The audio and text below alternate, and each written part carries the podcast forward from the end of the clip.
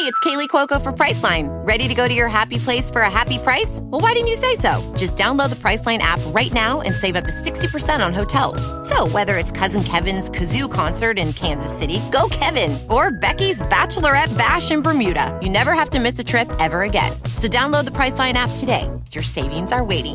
Go to your happy place for a happy price. Go to your happy price, Priceline. In July of 2017, a 51 year old mother of five requested full custody of her children, telling the court, quote, I'm afraid of my husband. I know that filing for divorce and filing this motion will enrage him. I know he will retaliate by trying to harm me in some way. He has the attitude that he must always win at all costs. He is dangerous and ruthless when he believes that he has been wronged. During the course of our marriage, he told me about sickening revenge fantasies and plans to cause physical harm to others who have wronged him. I fear for my family's safety, and I believe him to be highly capable and vengeful enough to take the children and disappear. That mother was Jennifer Dulos, and within two years she would disappear, never to be heard from again. The last time she was seen was on May 24th, 2019. It was a cool morning in New Canaan, Connecticut, and Jennifer Dulos was seen on camera at 8:05 a.m. returning home after dropping her five children off at school. In just a couple hours, Jennifer is scheduled to attend two doctor's appointments in New York City, but she will never make it.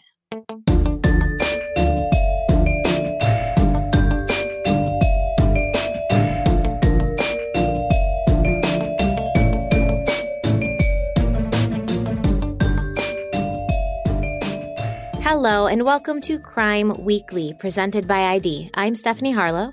And I'm Derek Levasseur. On this podcast, we do talk about difficult subjects. We're talking about real crimes and real people. And due to the graphic nature of some of this content, listener discretion is advised. Hey everyone, welcome back to another episode of Crime Weekly, presented by ID. I'm Derek Levasseur. And I'm Stephanie Harlow. This week, we're diving into the Jennifer Dulos case, discussing all the twists and turns that began to unfold as this case caught national attention a little over a year ago. Today, people are left questioning how something so horrific could happen in one of America's safest and most wealthy zip codes. Stephanie, you covered a lot of cases. What is it about this story that you think people gravitate toward? I mean, it has everything. There's love triangles, um, an estranged wife, an estranged husband, custody battles. It has everything. And it also has a, a very relatable victim, Jennifer Dulos. Well, there's definitely a lot of layers to this story. In fact, this is going to be our first case that we break up into two episodes, right? It's probably not the the last though, right? No. And we're going to be doing a lot of these. We've seen some of the comments already, and we know that you guys want the details, and so do we. So uh, we would prefer to break the case up over multiple episodes than to leave something out that we both feel is important. Yeah, and I mean, we we wanted to do that with Chris Watts, but we also didn't want to overwhelm you guys first episode. And you know, sometimes people like it short and sweet, but not you guys. No, I definitely agree, and and I know we have a lot to cover. Uh, so should we just dive into it? We should dive into it, but first, I want to remind everybody that ID's special Doomsday: The Missing Children premieres December twentieth at nine eight central. When news broke in December two thousand nineteen that seven-year-old JJ Vallow and his sixteen-year-old sister Tylee Ryan were missing from Rexburg, Idaho, their mother, Lori Vallow Daybell, became infamous as the Doomsday Mom, who refused to tell anyone where they were. While several police departments and the FBI conducted a nationwide search for her children, she jetted off to Hawaii with her new husband, a former gravedigger turned author, podcaster, and doomsday prophet, Chad Daybell. This strange true life drama, including Chad and Lori's alleged beliefs in zombies and the nearing end times, would take its darkest turn just six months later when authorities found remains of both children buried in unmarked graves in Chad Daybell's backyard. With exclusive access to the family, to former group members, and to the investigation through the lens of the grandparents, we will be in the eye of the storm as the Lori Vallow Daybell story unfolds. Now, Derek, I've followed this case since the beginning. I think I was one of the first people who covered it on YouTube. Are you going to be watching this? Yeah, I'll check it out. And I and I definitely just heard they announced this week that uh now Discovery Plus is coming out, D Plus. Um, so, you know, if this case isn't your cup of tea, there's going to be tens of thousands of other cases and shows that you can watch by going to D plus. Yeah, actually, uh, I believe D plus launches January 4th. And on it, you can find 55,000 episodes of 2,000 current and classic shows from the most loved TV brands like the History Channel, Discovery, ID, and HGTV. So I'm actually really looking forward to it because the History Channel is my jam. I'm with you. I'll definitely be checking that out for sure. All right, let's dive in. Jennifer Fotis was born Jennifer Farber to a very wealthy New York City family. And when I say very wealthy, I mean that she pretty much grew up in a $7 million Fifth Avenue apartment in Manhattan with a view of Central Park. Jennifer's parents, Hilliard and Gloria Farber, also had a lakefront home in Pound Ridge, New York, valued at about 3 million, and a nice little place in Florida, too. Growing up in the city was great for Jennifer. She was beautiful, wealthy, and the world was her oyster. Weekdays would be spent at school, where she was a nationally ranked junior squash player. Weekends were for hanging out with girlfriends, gossiping over fried calamari at the olive tree in the village. After high school, Jennifer attended Brown University in Providence, Rhode Island in 1987, and it was there, right in the first week of classes, that she met Fotis Dulos and they became close. But after college, the two parted ways, and Jennifer moved back to the city and enrolled at NYU's Tisch School, where she began pursuing her passion of writing. Fotis Dulos was born in Turkey, and I believe he and his family moved to Athens, Greece when he was about seven years old. He moved to the United States in 1986 to attend Brown University. Two years later, he graduated with degrees in applied mathematics, and he would later attend Columbia Business School, where he obtained an MBA in finance and international business. In 1999, Jennifer left New York and drove cross country with just her thoughts and her Cavalier King Charles Spaniel, Sophie, who was more child than pet. The next year, she and Sophie settled in Colorado, knowing no one, but knowing she was where she needed to be. And it was in Colorado three years later that she randomly ran into Fotis Dulos again. Later, Jennifer would write about this encounter in her blog, saying, quote, Serendipity cast its spell. This man whom I'd met the first week of college and befriended back then, this young man I'd always liked, we had a special chemistry together, always something special and precious, and we were always careful to be careful with one another until lightning struck. End quote. The only problem was Lightning had already struck for Fotis three years prior when he married a woman named Hilary Aldama in Athens, Greece. And she wasn't from Athens. She actually had attended Brown University as well. But in January of 2004, Fotis emailed Jennifer and told her he was living in the city and he wanted to reconnect. His divorce from his first wife was finalized in July of 2004, and the next month he tied the knot with Jennifer Farber during a lavish wedding at the Metropolitan Club. So no one really knows how long Jennifer and Fotis were actually seeing each other before he got divorced, but I think it's fair to say there was some overlap there. To get divorced one month and remarried the next, it it seems kind of impulsive. Does this raise any red flags for you? I mean, personally, yeah. I mean, it seems a little fast. Um, and and sure, the impulsivity of it could possibly speak to the personality of Fotis and and even Jennifer to a certain extent. But but as you said earlier, they did know each other previously, so that that does play into the equation.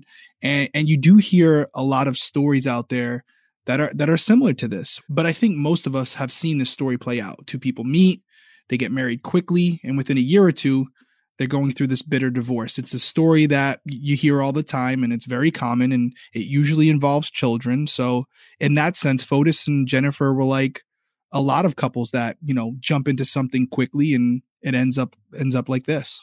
Yeah, I blame movies for this. In the movies, it always works out. You know, you just run into somebody on the street they haven't seen in years, and all of a sudden it's this whirlwind romance. I blame movies for this. Later in life, you know, not as much time to spend feeling each other out. You just got to jump into it and see what happens. You know, and I think for Jennifer, this was her first marriage and she hadn't had any kids yet. Clearly, she wanted a family. Um, you know, and she she figured if it, if if this is meant to be, let's just go with it and see what happens. Well, there was actually a uh, piece done in Vanity Fair, and it was written by somebody who had known Jennifer growing up. And this person who wrote this piece kind of said, yeah, Jennifer was always the person who was this romantic at heart, that Um, she believed in things like love at first sight and fate, and she always wanted to be in this this magical marriage and have this wonderful, beautiful, big family and this perfect life. So it actually does make sense. And I know we were talking about it a little bit earlier um, off camera, but like you said, Fotis was a handsome man. He was suave. He was well dressed. You know, he could cast a spell. Mm-hmm. Absolutely. You and I disagree on that. You have to give the full story here, right? Like, yeah. I said he was good looking, and you said not really my type. But I said he's better looking than Chris Watts, though, right? And you said, oh, yeah, for sure. I said that Fotis kind of reminded me of like a thin Scott Peterson. So, I mean, he's striking out on all levels here. and although he'd previously worked in management consulting, in 2004, Fotis founded Fore Group, a luxury residential real estate development company in the Farmington Valley area of Connecticut. Now, Derek, you know a little bit more about this area. We were also talking about that earlier. It's mm-hmm. a wealthy area, right?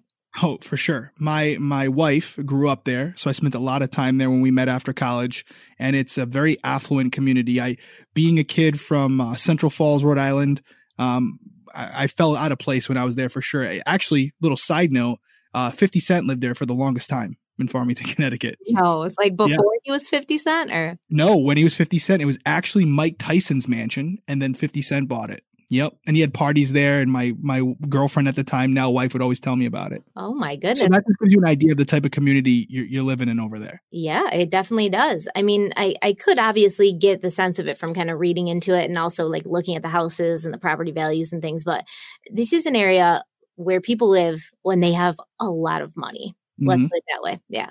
So, and Jennifer came from a lot of money, but Fotis didn't come from a lot of money. And we're going to talk about that in a little bit.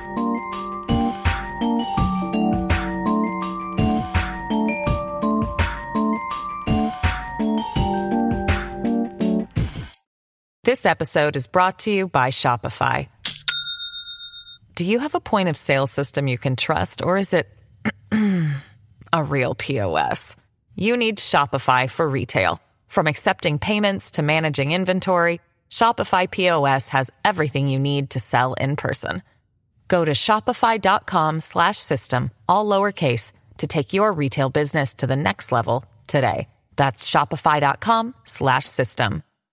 With LinkedIn Jobs, we tap into a network of more than a billion professionals to help you find quality professionals quickly and easily for any role you need. Marketing wizards? Found them. Software engineers? Found. That project manager I could never seem to hire? And found. LinkedIn Jobs quickly matches your roles with candidates with the right skills and experience. In fact, 86% of small businesses get a qualified candidate within 24 hours. Post your first job for free and get started at linkedin.com slash spoken. That's linkedin.com slash spoken. Terms and conditions apply.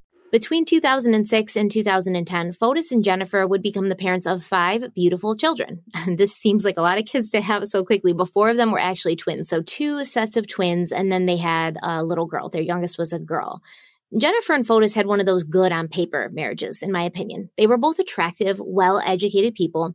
They looked really good together, but they had very different personalities. Jennifer was a writer. She was an introvert, a nurturing and steady presence in the lives of her children. Fotis was more outgoing, mercurial, someone who needed to be seen and heard. The two came from very different backgrounds. Jennifer had grown up never having to worry about money, but Fotis had been born into a middle class family who'd moved to Greece when he was very young. Fotis had to work for any wealth or success he had, and he built houses for the 1%, a group he desperately wanted to be a part of at any cost. Now, the family moved into this enormous 15,000 square foot home that Fore Group had built at 4 Jefferson Crossing. Fotis himself worked out of the house, with his business office taking up an entire 2,500 square foot wing of the home. Fotis's office was the size of my entire house. It kind of makes you feel like you're doing something wrong, doesn't it? Yeah, just a little bit as I sit here and work out of my 500 square foot office. But but as you said, you know, he had this this this extravagant home. Um, but the difference between him and us is that you and I are able to pay for these offices and we're able to pay for the homes that they're in. And uh, that's an important part of the whole equation, right? Like you have to be able to actually provide the funds to keep this up to date. And it doesn't seem like Fotis was doing very well in that department. It seemed like he was struggling, had some financial issues. And, and we might get into that a little bit more. Um, but as you just mentioned, Fotis wanted to live that lifestyle of the rich and famous and he wanted to be accepted by them. So I'm sure some of this was for appearance and to show off how successful he was, but, but looks can be deceiving. There's a lot of situations from the exterior where everything looks perfect, but in the interior, it's a different story. Yeah, I got kind of like talented Mr. Ripley vibes from Fotis. I don't know if you remember that movie. I don't. I'm sorry. Oh, it's okay. but it was it was kind of like this this poor guy got mistaken for this like trust fund baby and he gets thrown into this extravagant life and he kind of just starts, you know, he's convinced everybody that he is this person and he's not. And I think that Fotis did a lot of that, trying to convince everyone he was somebody he wasn't. I think he even wanted to convince himself he was somebody that he wasn't. And with Jennifer, we have this woman who's traveled all over the world. You know, she loved to travel, she loved to read, she loved to write. She's been the author of her own life. She literally was an author, having penned several plays and a book. And suddenly, as if overnight, she's a wife and a mother of five young children. And she's living this Stepford wife existence in Connecticut she was constantly busy, constantly on the move, bringing, you know, this kid to ballet, this one to horseback riding lessons, this one to music lessons. Her two oldest sons had followed in their father's footsteps and they were nationally ranked water skiers in their age group. This family was always busy doing something, going somewhere. And as a parent, we understand that this is what happens. You know, when you're so busy with your kids, making sure they have a good life, making sure they're active and they're taking part in things they want to do, there's very little time left over to focus on your own personal passions or even just to relax and watch a TV show or read a book. You know, with Jennifer, she loved to write. She loved to do all these things, but as a mother of five, she didn't have time for that. The year after her youngest daughter was born, Jennifer did find somewhat of an outlet and she started an online blog called and five makes seven and this is obviously a play on it was just her and fotis and then they had five kids so five makes seven from her writing, I got the impression Jennifer was struggling with this transition a little bit, you know. And once again, I think it's something we can all um, understand. Anybody who's become a parent, it's not easy. Jennifer really loved her kids. You could tell that from her blog. She loved them very much. But she was feeling wistful for the days where she had more freedom and downtime. She wrote about many sleepless nights and waking up in a bed suddenly full of small, snoring children who took up too much space. She wrote about missing female friendships and taking late night walks to the Korean deli in the village, you know, missing those things from her single days in the city. But she also chronicled the lives of her children, their first words, their favorite foods, finding a moment of peace at the end of the day with a sleeping baby in her arms. And I think it's a feeling all parents experience at some point or another, loving your children, loving your your role as their parent, but also feeling a little nostalgic for the time when you had more time. Yeah, no, I completely agree. You know, it definitely changes your priorities. You know, I can remember the things that I was focused on before having kids and then the minute you have them, everything becomes about them and how you can benefit them in the long term and that's what being a parent is about. So, um, definitely can empathize with uh, Jennifer here and how you know she had some goals and ambitions as a writer, but again, they kind of take a little bit of a backseat when you have children, especially five children. I can't. I only have two. I cannot imagine that, but kudos to her for being able to handle it. Well, she did have a nanny too. You know, sometimes people say like she had all this help, she didn't do anything. She had a nanny, but that didn't mean she wasn't fully invested into into her children's lives and she wasn't with them constantly. It's just nice sometimes to have a pair of extra hands. You know, it takes a village and all that. And she didn't have much help from her husband, um, which we'll talk about, but she did seem to also truly be in love with her husband. In a post dating back to February 18th, 2012, Jennifer allegedly wrote, I do wish for one moment, though, in this new house with Fotis, alone after the kids have gone to bed to pop some champagne, even if I don't drink more than a thimble of anything nowadays, to toast to this new structure, to our family, to this fresh and lovely start, to commune with my husband, really. End quote. And I think we can also relate to that. You know, when you have kids, there's less time for you as a couple. Your dynamic completely changes. You are, you know, two people in love. You've got all this time in the world to enjoy breakfast in bed on Saturdays and, you know, kind of just ease into the day. And then you have kids, and all of a sudden, not only do you not have time for yourself, but you don't have time for each other. And over time, the Duloses began to drift apart and live almost separate lives. When Fotis was home, he rarely emerged from his office, and for at least 10 days out of the month, he would travel, leaving his family behind. He participated in skiing competitions, so he was still doing um, his his sports and athletic stuff that he'd been doing forever, and that he was also getting his sons into. And he would also go to Greece to visit friends. Keep in mind, these were not work trips. He worked from home. These were leisure trips. And Jennifer was left feeling like a single mother much of the time. In June of 2012, Jennifer wrote, quote, Fotis likes to sleep in each other's arms. He says that people who love each other do this. I do this sometimes. Sometimes I curl into a tight ball and escape life. End quote. So it seems like this entry really speaks to Jennifer's growing loneliness and a feeling of isolation. Do you think she knew at this point where her marriage was headed? In a court of law, writings like this wouldn't have much evidentiary value, but from an investigatory standpoint, what would you make of this? Well, you know, I think it's it's very possible that she knew where her marriage was heading. I think we all have a, a, sense about it. You know, you know what you signed up for, and you know the person that you're living with, and you can sense when there's a change. So, and hence, I think that's why she was writing about it. You know, because she could see the writing on the wall and where it was going, and uh, it obviously uh, upset her. Um, as an evidentiary value, you know, as far as these writings, I don't, I don't think it would hold much weight. Um, but as an investigator, um, it's not all about you know evidentiary value. Sometimes it's also about what it can tell you about the victim. Um, you know, there's situations where you go into a case and you're hit with the facts and circumstances as they stand right there. So in this case, it's you know Jennifer's disappearance. Here we are. Let's talk about the surveillance footage, all these things we're going to talk about tonight.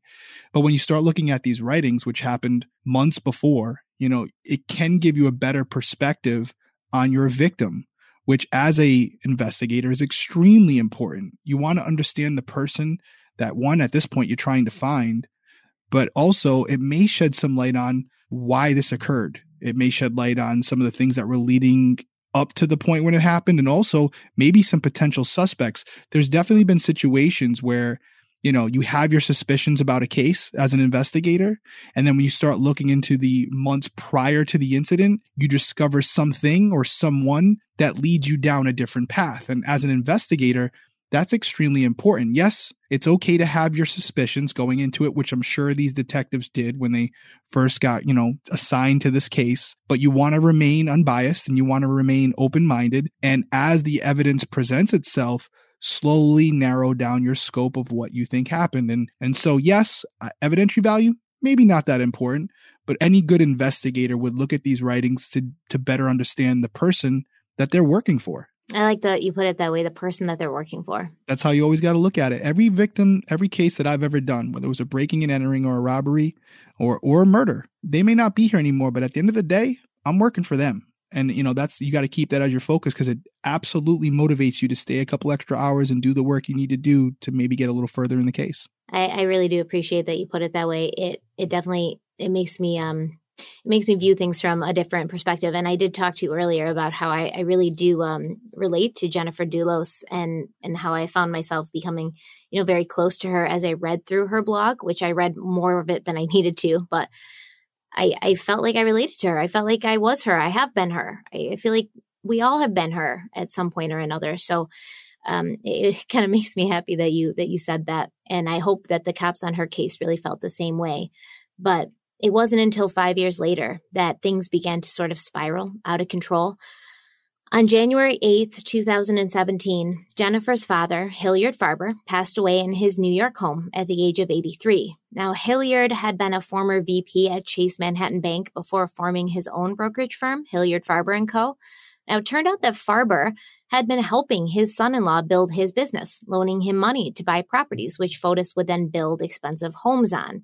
The understanding was once Fotis sold the houses, he would repay the loan. Now, at the time of Hilliard Farber's death in 2017, Fotis owed him $1.9 million plus interest, and he wasn't paying. And then just two months later, in March of 2017, Jennifer discovered Fotis was having an affair with a 45 year old South American businesswoman named Michelle Troconis, who was also a Fore Group employee. According to Troconis's professional profile, she earned a psychology degree in Venezuela. Then she trained as a therapeutic writing instructor at a Michigan academy. Then she worked at a writing center in Dubai, and she actually uh, worked with children who had both physical and mental conditions. She then worked for nine years at the Cerro Castor ski resort in Argentina, where her one time husband and ex Olympian Gaston Bugue was the director. So Fotis seems to be attracted to women who, you know, who travel around a lot, beautiful, worldly women, but he also seems to be attracted to women uh, while he's already married. Yeah, yeah, that does appear to be the case. Yeah, and you know, it's evident in what you're what you're laying out here right now. I mean, he definitely likes to have his cake and eat it too. I, I think he, well, I, I, shouldn't say this. Maybe he was still in love with Jennifer, but at the same time, he's always looking for the the bigger and better thing. You know, what's the next improved version of what I currently have? Uh, my opinion is a level of narcissism there, where you know he feels like he's this you know good looking, you know, well educated, successful guy um, and he deserves more. But it, it definitely appears that you know he saw Michelle in the office. It was something that he wanted. It was you know a possession for him. He wanted to accomplish this you know this goal of being with her, and he couldn't even wait to get divorced from Jennifer before doing so. And again, it does it does appear to be a pattern for Fotis. Yeah, I get the impression he's kind of like that thrill seeker guy, you know, and I think a lot of men who do um, who find it hard to be monogamous are are kind of of that personality profile. You know, they're the kinds of people that are just going to go base jumping or um, try to hold on to their youth when they are men in their 30s and 40s and they should be settling down and you know being a father and a husband but they're still out of town you know in ski competitions and traveling in jet setting like they don't have a family at home so it's a it's a very specific personality profile, but I I think it's the kind of thrill seeker personality profile, and and that can be dangerous. And Jennifer found out about this affair. And when she confronted Fotis about it, he didn't apologize. He didn't pretend. He didn't even pretend that he would end it. He doubled down and he presented Jennifer with his plan. In a court document, Jennifer claimed, quote, My husband informed me that he decided to move Michelle and her daughter into the marital home and enroll her daughter in the private school that our children had attended for the last two years. He informed me that our children and I will continue to reside in the marital home every weekend during the summer so that we all, his paramour and her daughter included, would be together. He also informed me that he will come and go from my mother's residence whenever he wants during the week essentially he expects to exhibit complete control over me and the children end quote. Um, that would not fly with me but i don't think it flew with her either. No. Yeah. Can you imagine if you told your wife that? No. I wouldn't be here anymore so. You wouldn't be here talking to me. So this is where where things actually um, get get a little interesting because now there's not one but two solid motives in this case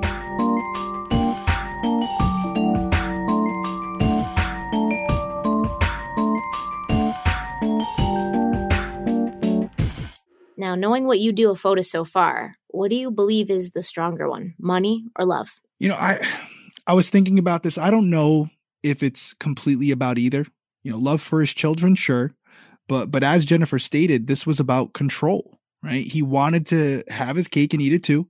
He basically wanted to live a double life. Uh, the only difference here was that he wanted both women or at least Jennifer to know about each, you know, it and be okay with it. And obviously, as you just said, for most women, that's that's not going to be okay. And and when Jennifer wasn't willing to comply, Fotis didn't like it, obviously.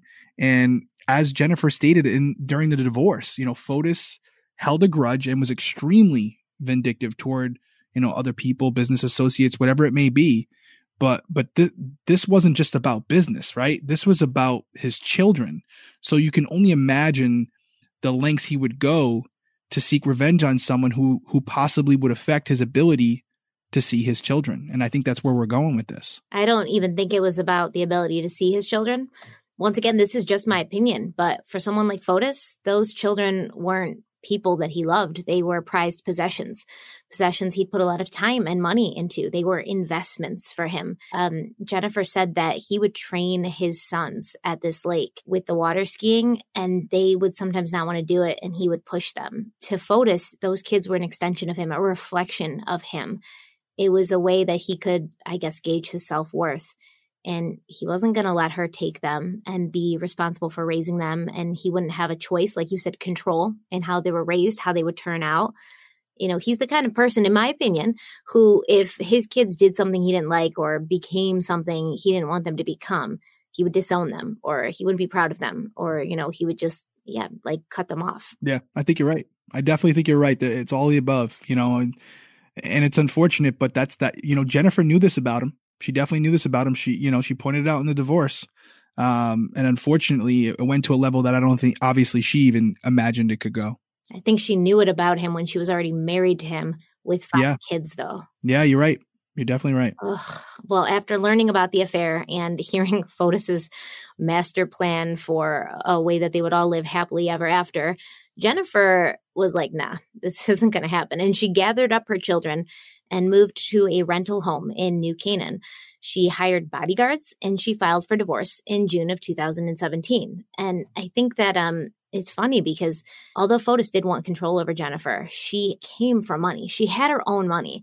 So, in a normal situation where the husband's the main breadwinner and the mother stays at home and raises her kids, she's going to feel trapped. This is 99% of normal marriages where, where there's this power struggle like this.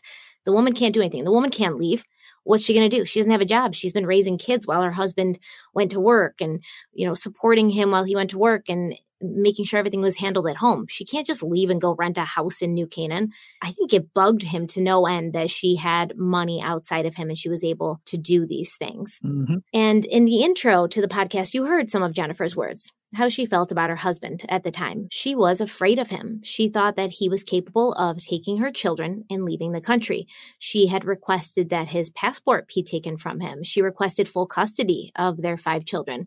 She claimed Fotis had threatened to take them and run, telling Jennifer, quote, you will never find us. Jennifer was also unsettled by the recent addition to their home, which had been an unregistered gun. And she was upset about this because they both agreed to keep guns out of the house while they had small children. Now, Fotis claims that he'd bought it for protection and he'd kept it in a lockbox, but he would later turn it over to the authorities. Now, in turn, because no divorce is one sided, Fotis accused Jennifer of being a bad mother. He said she was taking prescription medication. He said she never left her studio in their house and she had, quote, nothing to do with her kids. Now, I, I know that's not true. Like I said, I read her blogs, unless she was completely lying and making up every single special tender moment that she had with those children, it's an outright lie. Uh, which is possible, you know, but highly improbable. Fotis told the court that Jennifer had told their kids she could have the mafia break his legs with a baseball bat. Um, once again, I don't know if this is true. It might be. I might I might have said something like that to my husband if, you know, he was a, a controlling prick like that. Maybe I would have said something like that, but it was just an ugly finger pointing back and forth.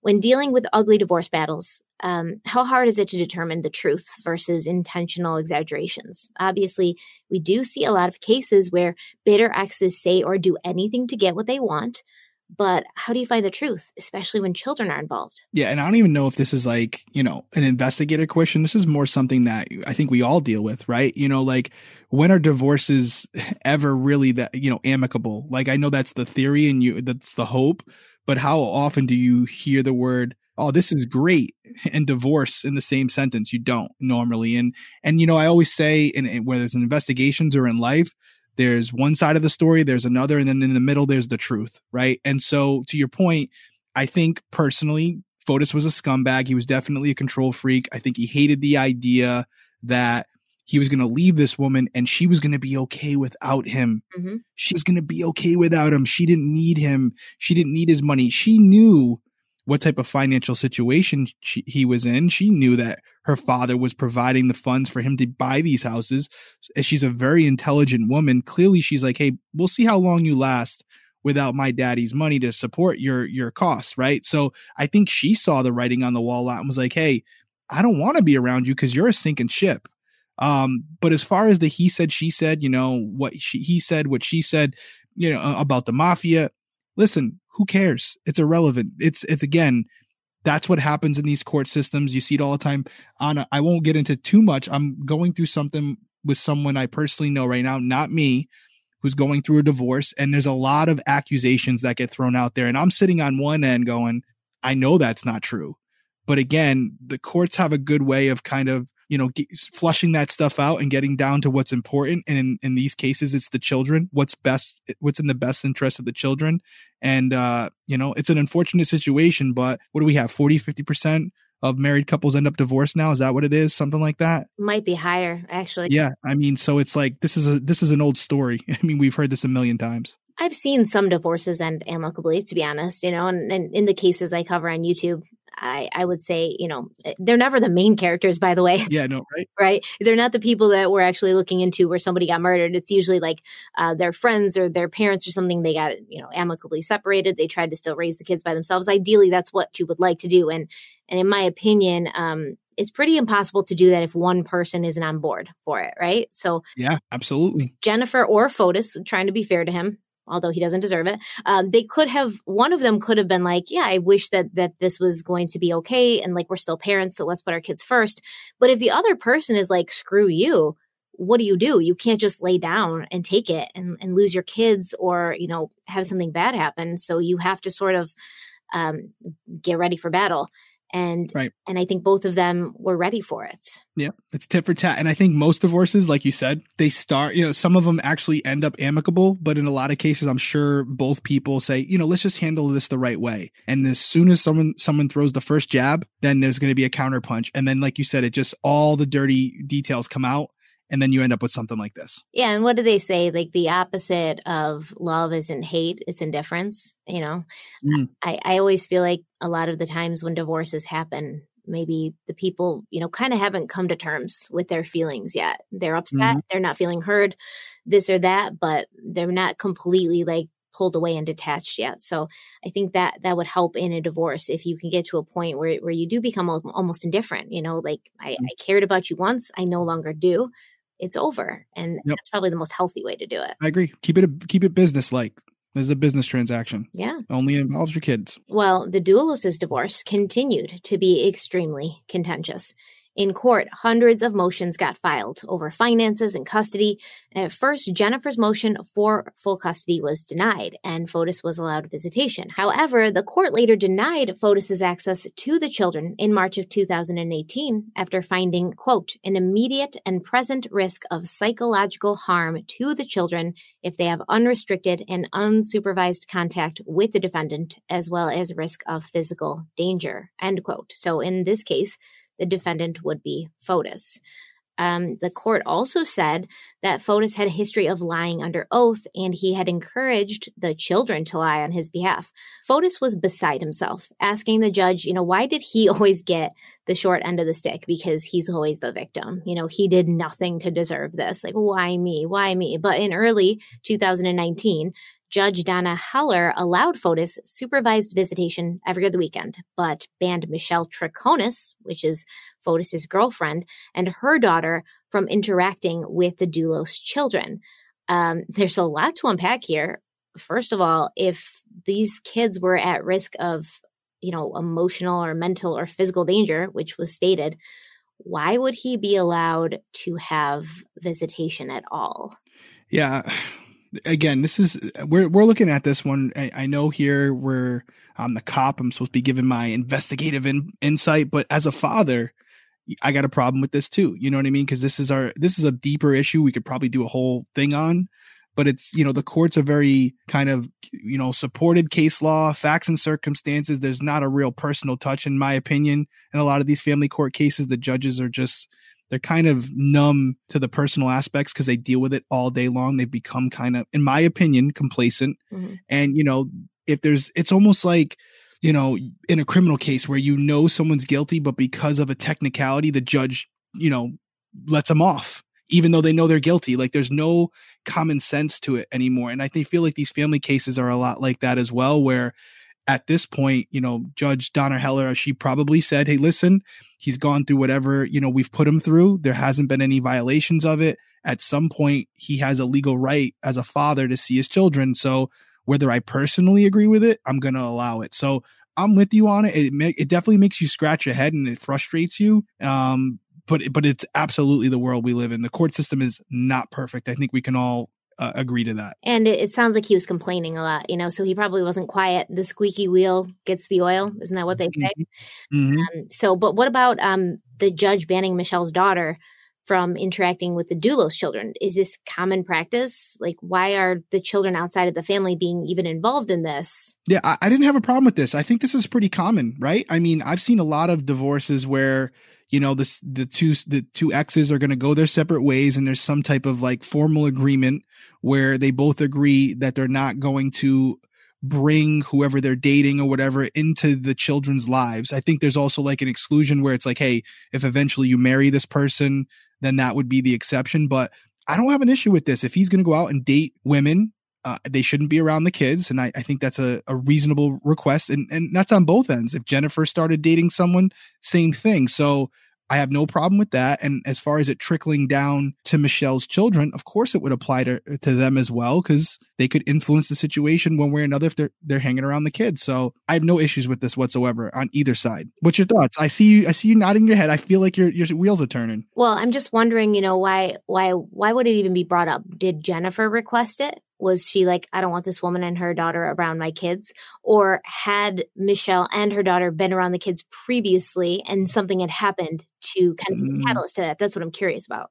Well, let me ask you this. If if you knew that this was the woman that knew of you, right? Probably had met before and was having an affair with your husband, would you want your children around her, whether there was something or not before? I guess that's that's where I, I go back to the whole, you know, indifference is the opposite of of love. Um, I'm not I'm not going to divorce you until I'm absolutely done with you. Mm-hmm. And, and, you know, then at that point, I wouldn't really care what you did. But yeah, I mean, thinking about it now from that perspective, considering this exact case, I, I probably wouldn't want. Right. And want that woman around, want, you might not care, but want that woman around your children, not you, but around your kids every day, you know, celebrating birthdays and Christmas, you know, whatever. And she's not even married to your ex, you know, so I can, de- I personally, as if, if my wife and I got divorced, um, and I knew she had been having an affair with someone, I wouldn't want that guy around my kids. Mm-hmm. Maybe I'm maybe I'm better. I, everyone's judging me right now, but I wouldn't. They're probably judging me. They're probably saying I'm lying.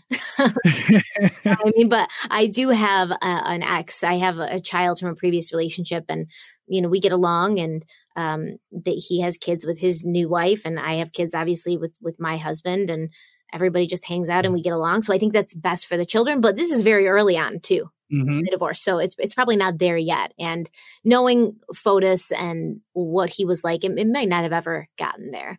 But right. let's fast forward a little bit. And it's now May 24th, 2019. At 11:30 a.m., Jennifer's nanny, Lauren Almeida, arrives at the New Canaan home only to find an unopened granola bar, Jennifer's coffee mug on the kitchen counter, and 10 missing rolls of paper towels. Now, Miss Almeida found this to be incredibly strange because she just placed a brand new 12 pack of paper towels in the pantry the night before. Jennifer's 2017 black Suburban was also missing from the garage, striking Lauren as odd because she'd mentioned she would take her Range Rover to her appointments in New York City.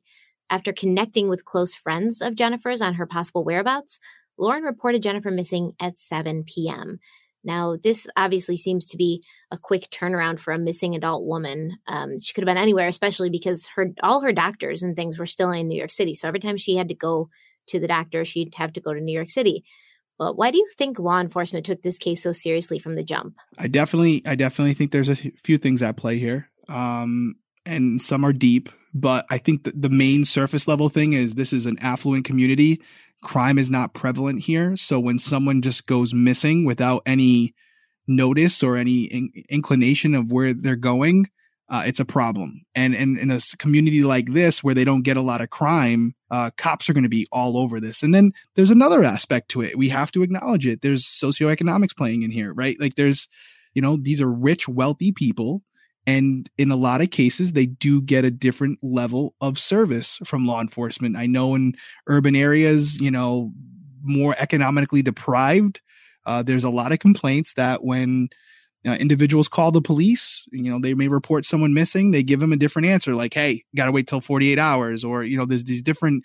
Technically, are the standard, but you know, that's the service they get. Where in a case like this, I think it was more what I said previously that, you know, it just didn't add up. This woman should have been accounted for and she was nowhere to be found and that's why they hopped on it. But it could be it could be a combination of both. Yeah, you're probably right. It's probably a combination. I remember the Kenneka Jenkins case where she went missing at, at that hotel. I, I believe it was in Chicago, and her mother kept calling and saying, you know, my daughter hasn't come home. And the 911 operator was like, she probably just, you know, drank too much and she she'll sleep it off in a hotel room, you know, kind of just wrote her off. So mm-hmm. yeah, there there's a little bit there's a little bit of that in there.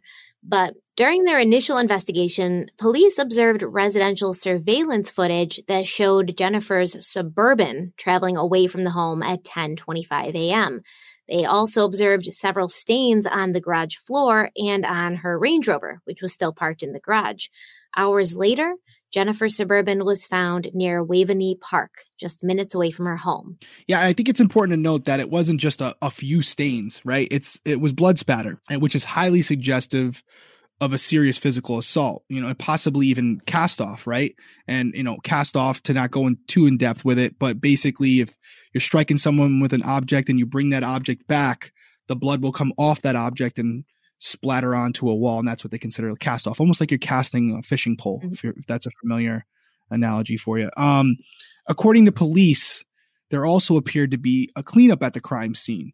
Uh, so my guess is that there was some stains visible to the naked eye, but when they sprayed the area with luminol, which is a, a chemical that reacts to blood, um, there was a lot more to see. Right, there was a lot more to see, and additionally, luminol reacts to cleaning agents like bleach. So when they say there were signs of a cleanup, they could probably see a strong reaction you get with bleach and luminol, and maybe even swiping motions to use to clean the area. So if you want to visually picture this for everyone who's listening to this, blood has a, a certain reaction to luminol. It's kind of fluorescent, but bleach, when you spray luminol on bleach, it has a really strong reaction. In fact, little TV side note, in some cases, they'll spray bleach uh, and then luminol to get that reaction for TV and movie purposes because it's such it's such a strong reaction. Blood is more subtle, and then when I say the the cleaning, you, you, know, if you were to take a dirty surface and you spray a little water on it, and you take a paper towel or a sponge and you swipe across, you can still see your swiping motion. So even though to the naked eye they might not have seen that when they sprayed the luminol and turned the lights down and use an alternate light source or something like that, they probably could literally see the how the perpetrator had actually cleaned up the area with this certain swiping pattern. And that clearly indicates to them that, hey, before we got here, these few little bloodstains we're seeing right now were a, a lot more. So they saw they saw actual bloodstains without the luminol. Correct. That's my interpretation of it from the affidavits and everything. They could there was a few stains that, that were missed by the perpetrator. So this is how they know that it's blood that's being cleaned up and not just somebody spilled coffee and they they clean their car with bleach to get the coffee out. Oh yeah, absolutely. And and definitely as a cop, when you've seen blood stains once or twice, it's it's very obvious to you. It doesn't look like anything else. It's very obvious what it is. Yeah, I was I was curious because you know now I'm nervous. I'm like, oh man, I spilled coffee in my car. No, today. like I used this Clorox cleanup to get it out. And now, if anybody goes to my car with luminol, they're going to think that it's a crime scene. But you can tell the difference between, you know, just bleach and bleach and blood. 100%. And again, they probably had experts in there who deal with luminol all the time. I know as a smaller department, I was specifically dealing with the luminol. Um, we didn't have like a forensics team. So you become very familiar with the reactions to certain things. And when you spray luminol on a, a floor when you expect nothing, and you get this really sharp contrast, you realize that, oh, there's something else that's here in addition to the blood, because that's what they're trying to do. They're trying to obviously cover up the blood stains. So would that luminol, would that luminol reaction fade after time if you cleaned up something with bleach? Like let's say you had blood and you cleaned it up with bleach, but you don't get to the crime scene until a week, a week and a half later. Is that still going to show or is there a certain time period where where that's going to fade? You know, I don't know the exact specifics on it. I will say that over time, it definitely subsides the reaction you're going to get to both blood and bleach, just like anything, right? But I don't know how long of a duration you have, but I will say contamination of the crime scene can have a big impact. So, for example, if, you know, they don't get it right away and then there's a car in there and there's a, you know, emissions from the car while it's running to get warmed up and, you know, dust and grease and water or whatever, it can slowly contaminate the area that you're processing and not only make it harder to do so, but also it raises more questions in court as to what the luminol actually picked up on. So you want to do it as soon as possible. Okay, perfect. Well, um, I'm glad that they got there really soon then. Mm-hmm. Kind of something good that came from her getting called in so quickly. But as the police continue on with their investigation, they actually recover more video footage, which showed a man who resembled Fotis disposing of garbage bags in several trash bins 75 miles away in Hartford, Connecticut on the evening of May 24th. Now, I do have a question. Often in like arrest affidavits, I see this phrasing used a man who resembled the suspect or the defendant. What exactly does this mean? Same height, body type, etc. Or are they just not like legally allowed to say that it was Fotis, so they have to say resembled? Yeah, I mean, it's one of those things where they have the video, it looks like him, but unless the man holds up his ID to the camera, you know, you can't 100% say it's him. So it's definitely more of like a qualifying phrase. You know, it's basically the police are saying, hey, we're pretty sure it's him, but could it possibly be someone who looks like him? Sure, of course it could. It's really no difference than the phrase allegedly, like we always use. You know, there might be a lot of facts and circumstances that suggest the person did it, but you got to always qualify it because we're not 100% sure. So you have to make sure you put that in there so you're not overstepping how positive you are about something. But at the same time, you know, I do have to acknowledge that misidentifications do happen. And so I think it is important to qualify um, but in this particular case, uh, I, I, think the the police were pretty sure it was him. Uh, but they were being professional and essentially they were covering their asses just in case the off chance it wasn't. Well, the man on surveillance who was allegedly Fotis was seen driving a black Ford F 150 Raptor, which was later traced back to Fotis Dulos. In addition to the matching physical and vehicle descriptions, the man was accompanied by a woman who, according to police, appeared to match the description of Fotis's girlfriend, Michelle Troconis. Both of their cell phone coordinates confirmed that they were, in fact, in the Hartford area during the time when the videos were captured.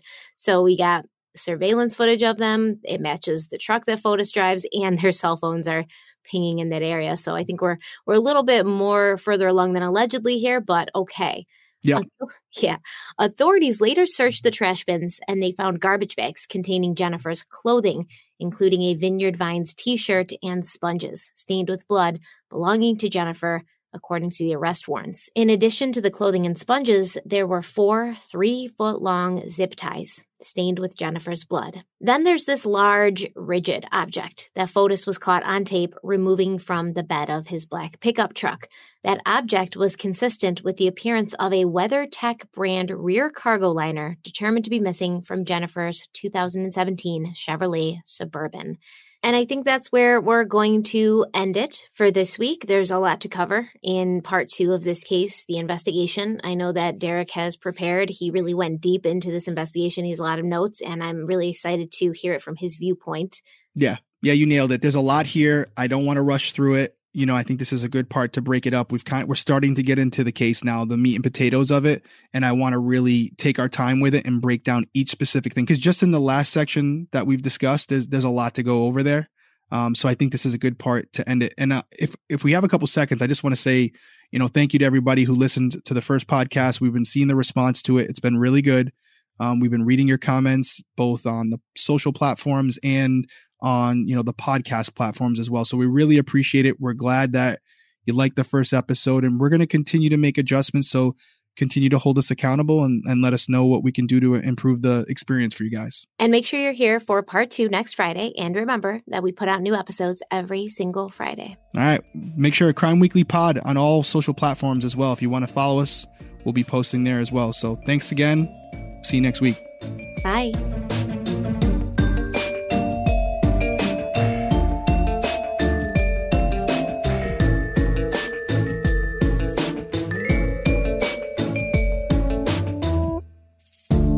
Crime Weekly, presented by ID, is a co production by Audioboom and Main Event Media.